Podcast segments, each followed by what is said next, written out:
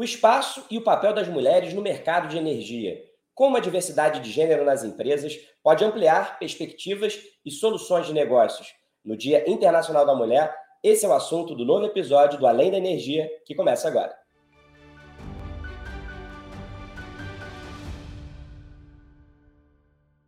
É inegável que a participação feminina no setor de energia vem avançando e que a situação hoje é muito melhor do que há uma década, por exemplo.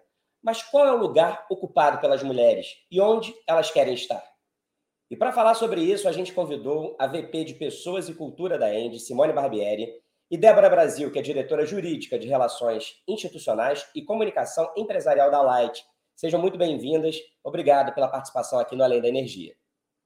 Simone e Débora, a gente sabe que a questão da inclusão e da diversidade nas empresas é um debate constante hoje em dia, mas setores como o de energia ainda são, em grande parte, dominados pelos homens, principalmente em áreas técnicas e também em cargos de liderança. Segundo a pesquisa mais recente da Agência Internacional para as Energias Renováveis, a IRENA, as mulheres são 32% da força de trabalho nas empresas e elas estão mais concentradas nas áreas administrativas. Esse número, ainda abaixo, tem várias explicações, entre elas alguns mitos, né?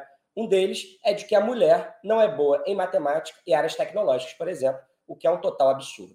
Então, eu vou começar por essa questão com você, Simone. Você considera que mitos como esse podem ser consequência de um preconceito estrutural? Falta incentivo para que as mulheres, desde cedo na escola e até na graduação, busquem essas áreas mais tecnológicas ou técnicas? Obrigada, obrigada pela pergunta. Acho que é uma oportunidade para estar aqui compartilhando um pouco e justamente acho que a gente fala muito do preconceito estrutural quando a gente fala dos temas raciais e acaba não falando tanto dele quando a gente está falando dos temas de gênero, né?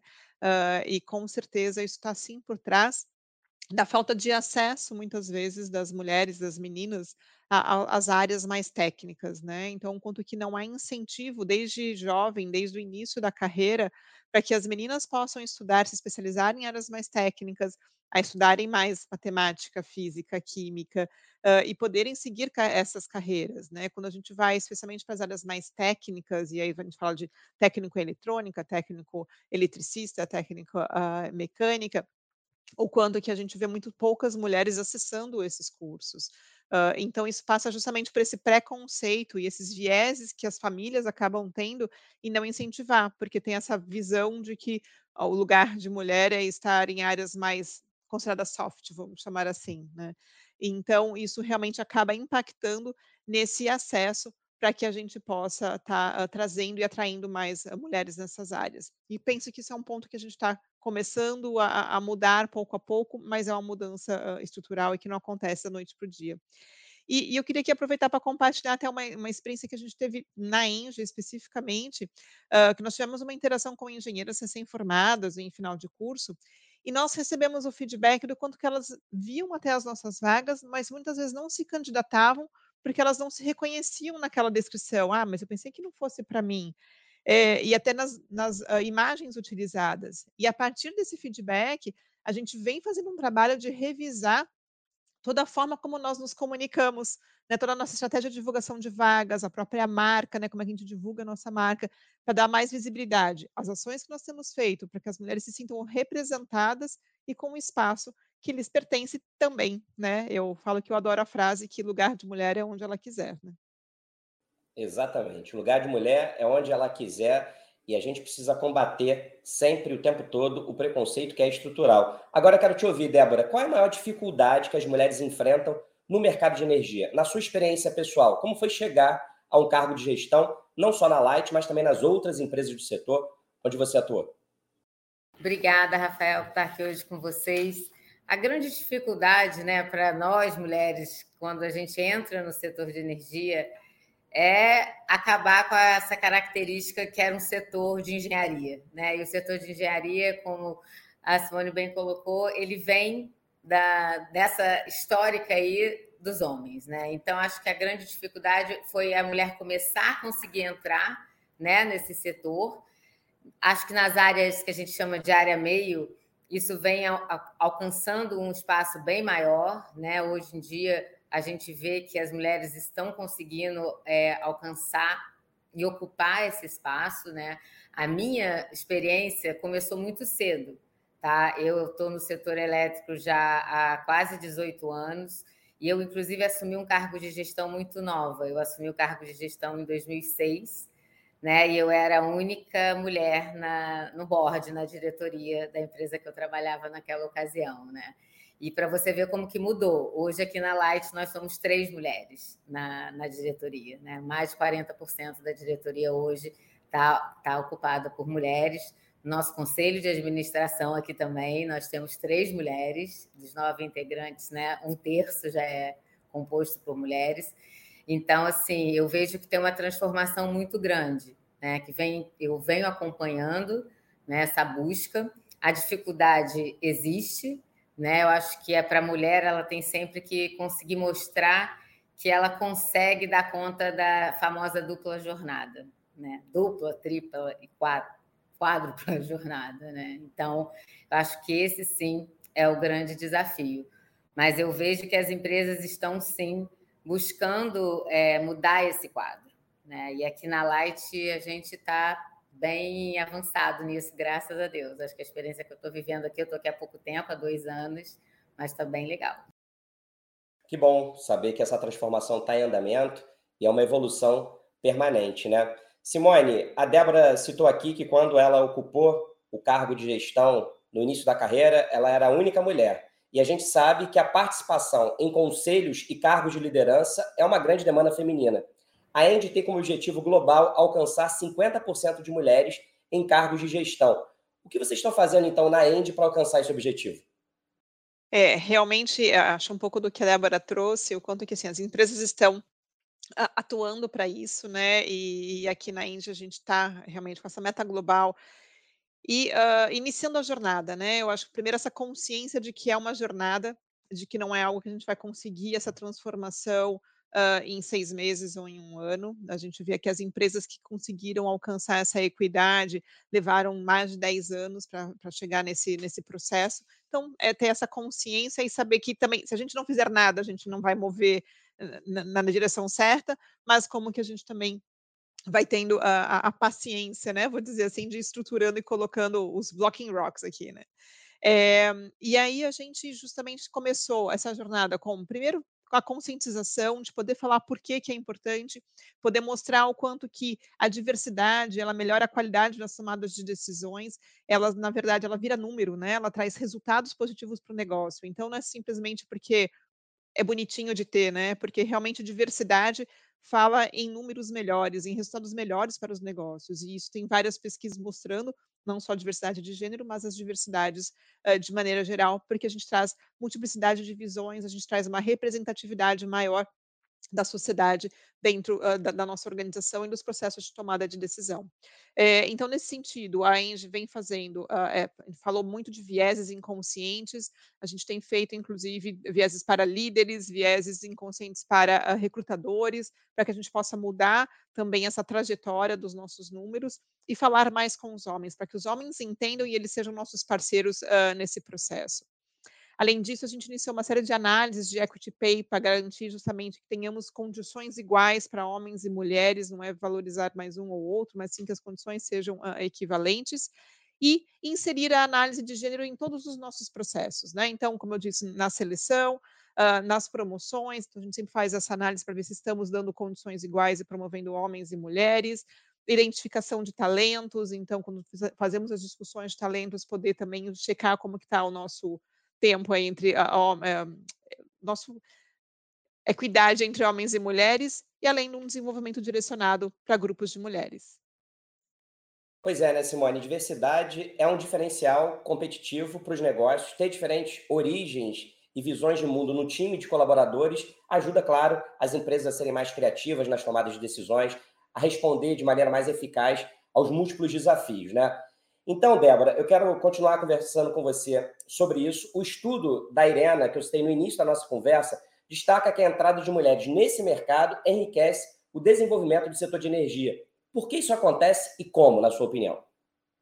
Bom, é, eu vejo que a mulher ela consegue trazer para o setor de energia uma visão, a Simone até colocou aqui no início, mais soft, né, nas discussões. É, a mulher ela tem uma característica diferente do homem, né? A gente tem características que são até o lado mãe, né? Eu acho que a gente traz esse lado para o trabalho, a gente traz esse nosso lado maternal, essa nossa forma de ver. As mulheres têm uma questão da organização, que eu entendo também que ela é diferente, né? Então, quando você tem um gestor e uma gestora dentro do time e você pode fazer trocar, né? Você ter essa diversidade, você consegue é, trazer um equilíbrio, uma troca muito salutar, né? E no setor de energia, como acho que para qualquer outro setor, o que vem é, corroborando com o crescimento e com o desenvolvimento é essa diversidade. É você ter as equipes. É a diversidade de gênero, a diversidade da idade, né? E até a perspectiva da mulher jovem, da mulher mais madura. Você tem essa questão do que hoje, na, talvez a minha geração ser mãe fazia parte, era default, para gerações atuais já não, né? Então, assim, você tem toda uma questão da forma como elas encar a, a mulher hoje encarga até o próprio mercado de trabalho. Né? A busca pelo mercado de trabalho hoje é diferente. Né?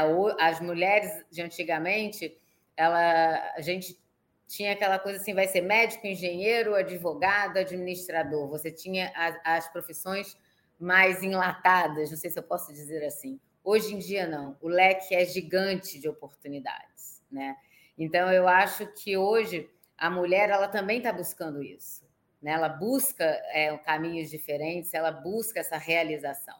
Então essa diferença, essa energia que eu acho que a mulher tem, né? Essa garra né, ela traz para dentro da companhia isso, essa leveza, né, ao mesmo tempo essa fortaleza que eu vejo em nós mulheres que é diferente dos homens.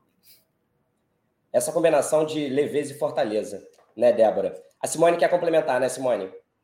Isso, obrigada aqui, Rafael, é, porque eu achei bem interessante quando a Débora traz até essa questão do, do lado mãe, né, desse lado humano, né, da, da, da mulher que traz, e eu acho que a, a pandemia no, nos deu essa oportunidade, mais do que tudo, e que a mulher naturalmente acaba tendo mais, de que, sim, a gente tem uma vida só, né, somos um só, e, e a gente tinha, tem-se ainda muitas falas, assim, temos que separar a vida profissional da vida pessoal, quantas vidas nós temos, né, assim, então, é isso, né? E acho que a pandemia trouxe essa mistura, estamos todos aqui, né? Cada um na sua casa, no seu ambiente, e não tem mais, né? Essa separação uh, de que ah, essa vida, aquela vida, né? É uma vida só e as coisas são muito integradas. E justamente como que a gente pode trazer esses aprendizados, essas vivências de todos os aspectos da nossa vida para o nosso trabalho, para que tudo isso nos complementa, tudo isso nos faz o profissional que somos, né? Então, só porque realmente acho que é uma oportunidade de a gente fazer essa reflexão e reforçar isso, né? Do quanto que, de fato, é, é, e aí acho que essa é a riqueza que a mulher ela tende naturalmente para a questão dos filhos, enfim, a misturar talvez um pouco mais as coisas, uh, que antes era não, vi, não tão bem visto e que hoje eu diria que está um pouco mais, mais bem aceito né, no ambiente. Simone, então eu vou continuar com você.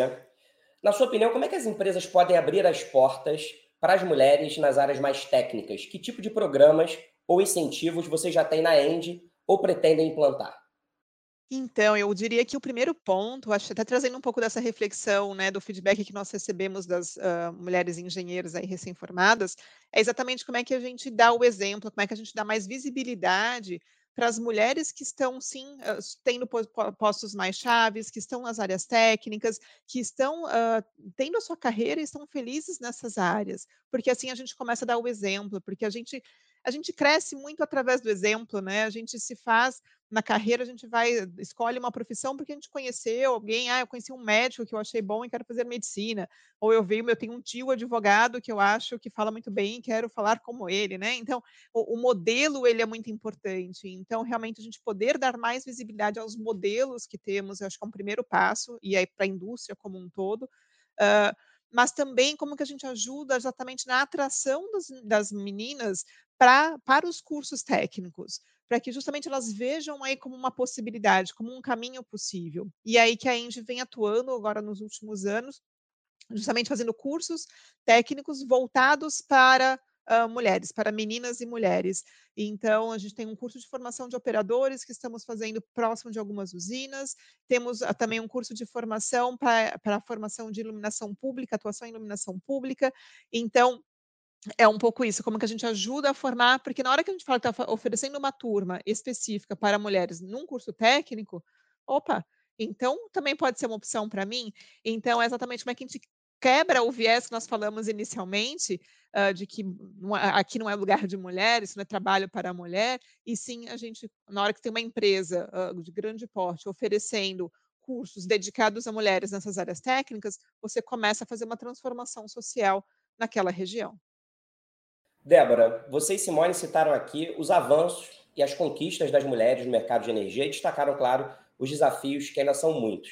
Em relação ao futuro, Débora, muitas das grandes empresas hoje têm metas de médio e longo prazo para ampliar a diversidade de gênero e também a equidade salarial, que é um ponto muito importante. Qual é a sua expectativa para o setor? Minha expectativa para o setor é positiva. Eu vejo que as companhias estão com esse caminho. Você, quando quando a gente vê nos relatórios, né, tem metas, inclusive, nos cards né, do, da, da, alta direção, dividindo até aqui com vocês. Aqui na Light fez parte ano passado, a gente tinha metas de aumentar a quantidade né, de, de mulheres, tanto no nível técnico quanto no, nos cargos de gestão. E eu entendo que isso hoje é, é quase que mandatório, porque você é, construir esse ambiente, como a Simone falou, e as ferramentas, né? Você possibilitar um curso para que elas se sintam confortáveis de fazer parte e de pertencer a esse meio. Então, eu acho que isso sim é uma realidade, em função um pouco que eu percebo, é uma percepção mesmo minha. Eu acho que para as empresas que são mais nacionais, nós brasileiros latinos, eu acho que a gente lida isso de uma forma até já mais tranquila. Eu vejo, às vezes, empresas multinacionais com um pouco mais de dificuldade nisso, por uma questão de viés de cultura, tá? Isso é uma percepção minha, tá? Um pouco da, talvez até das minhas experiências, mas eu vejo que isso hoje é o desafio. É um desafio porque, enfim, você tem o Pacto Global, você tem tudo, tudo que está posto, né? E toda essa, essa bandeira do ISD também, que todas as empresas têm que perseguir, né? Então, acho que hoje não, não tem para onde correr, tem não tem para onde fugir, né? As empresas não têm mesmo para onde fugir. E eu acho que o, o mais importante disso tudo são as mulheres conquistarem seu espaço com o trabalho, né? Mostrar o resultado. Quando a gente mostra o resultado, quando a gente mostra que é capaz, que consegue entregar, né? Então isso fala por si só. Eu acho que esse é o fundamental. Não, você não vai fazer por fazer ou não vai fazer porque tem que atingir né, uma meta. Tem que ter o resultado. Né? Hoje, mais do que nunca, a gente precisa dar resultado no nosso país, né, nessa situação toda que a gente está e o mundo hoje estão vivendo. Então, a gente precisa dar resultado. Eu acho que hoje, cada vez mais, quando a mulher ela entra no mercado de trabalho, ela consegue um cargo técnico de gestão e ela se destaca, ela vai garantindo e mostrando: olha só, faz parte, vamos junto né? A gente está junto. Então, hoje, quando você pega, eu vejo aqui, né, uma eletricista, a gente até tem, são poucas, mas tem eletricistas subindo poste, né, trabalhando com eles, é sensacional. Mas ainda são poucas, né, em função de todo o histórico, mas a gente está no caminho, eu acho que é inevitável. E assim chegamos ao fim do nosso bate-papo de hoje sobre um tema urgente e cujo debate precisa avançar cada vez mais: a busca por mais equidade de gênero no setor de energia. Eu quero muito agradecer a participação das nossas convidadas. Obrigado, foi muito bom ouvir vocês, Débora e Simone. Eu que agradeço o convite, foi uma honra estar aqui com vocês, essa oportunidade né, de falar sobre esse tema tão sensível que a gente tem que não pode deixar esquecido nunca, né, Simone? Está sempre debatendo, criando oportunidades concretas da gente buscar essa igualdade de gênero no setor elétrico, enfim, em qualquer setor da, da nossa economia. Obrigada mais uma vez, agradeço a todos aí que estão escutando aí o nosso programa.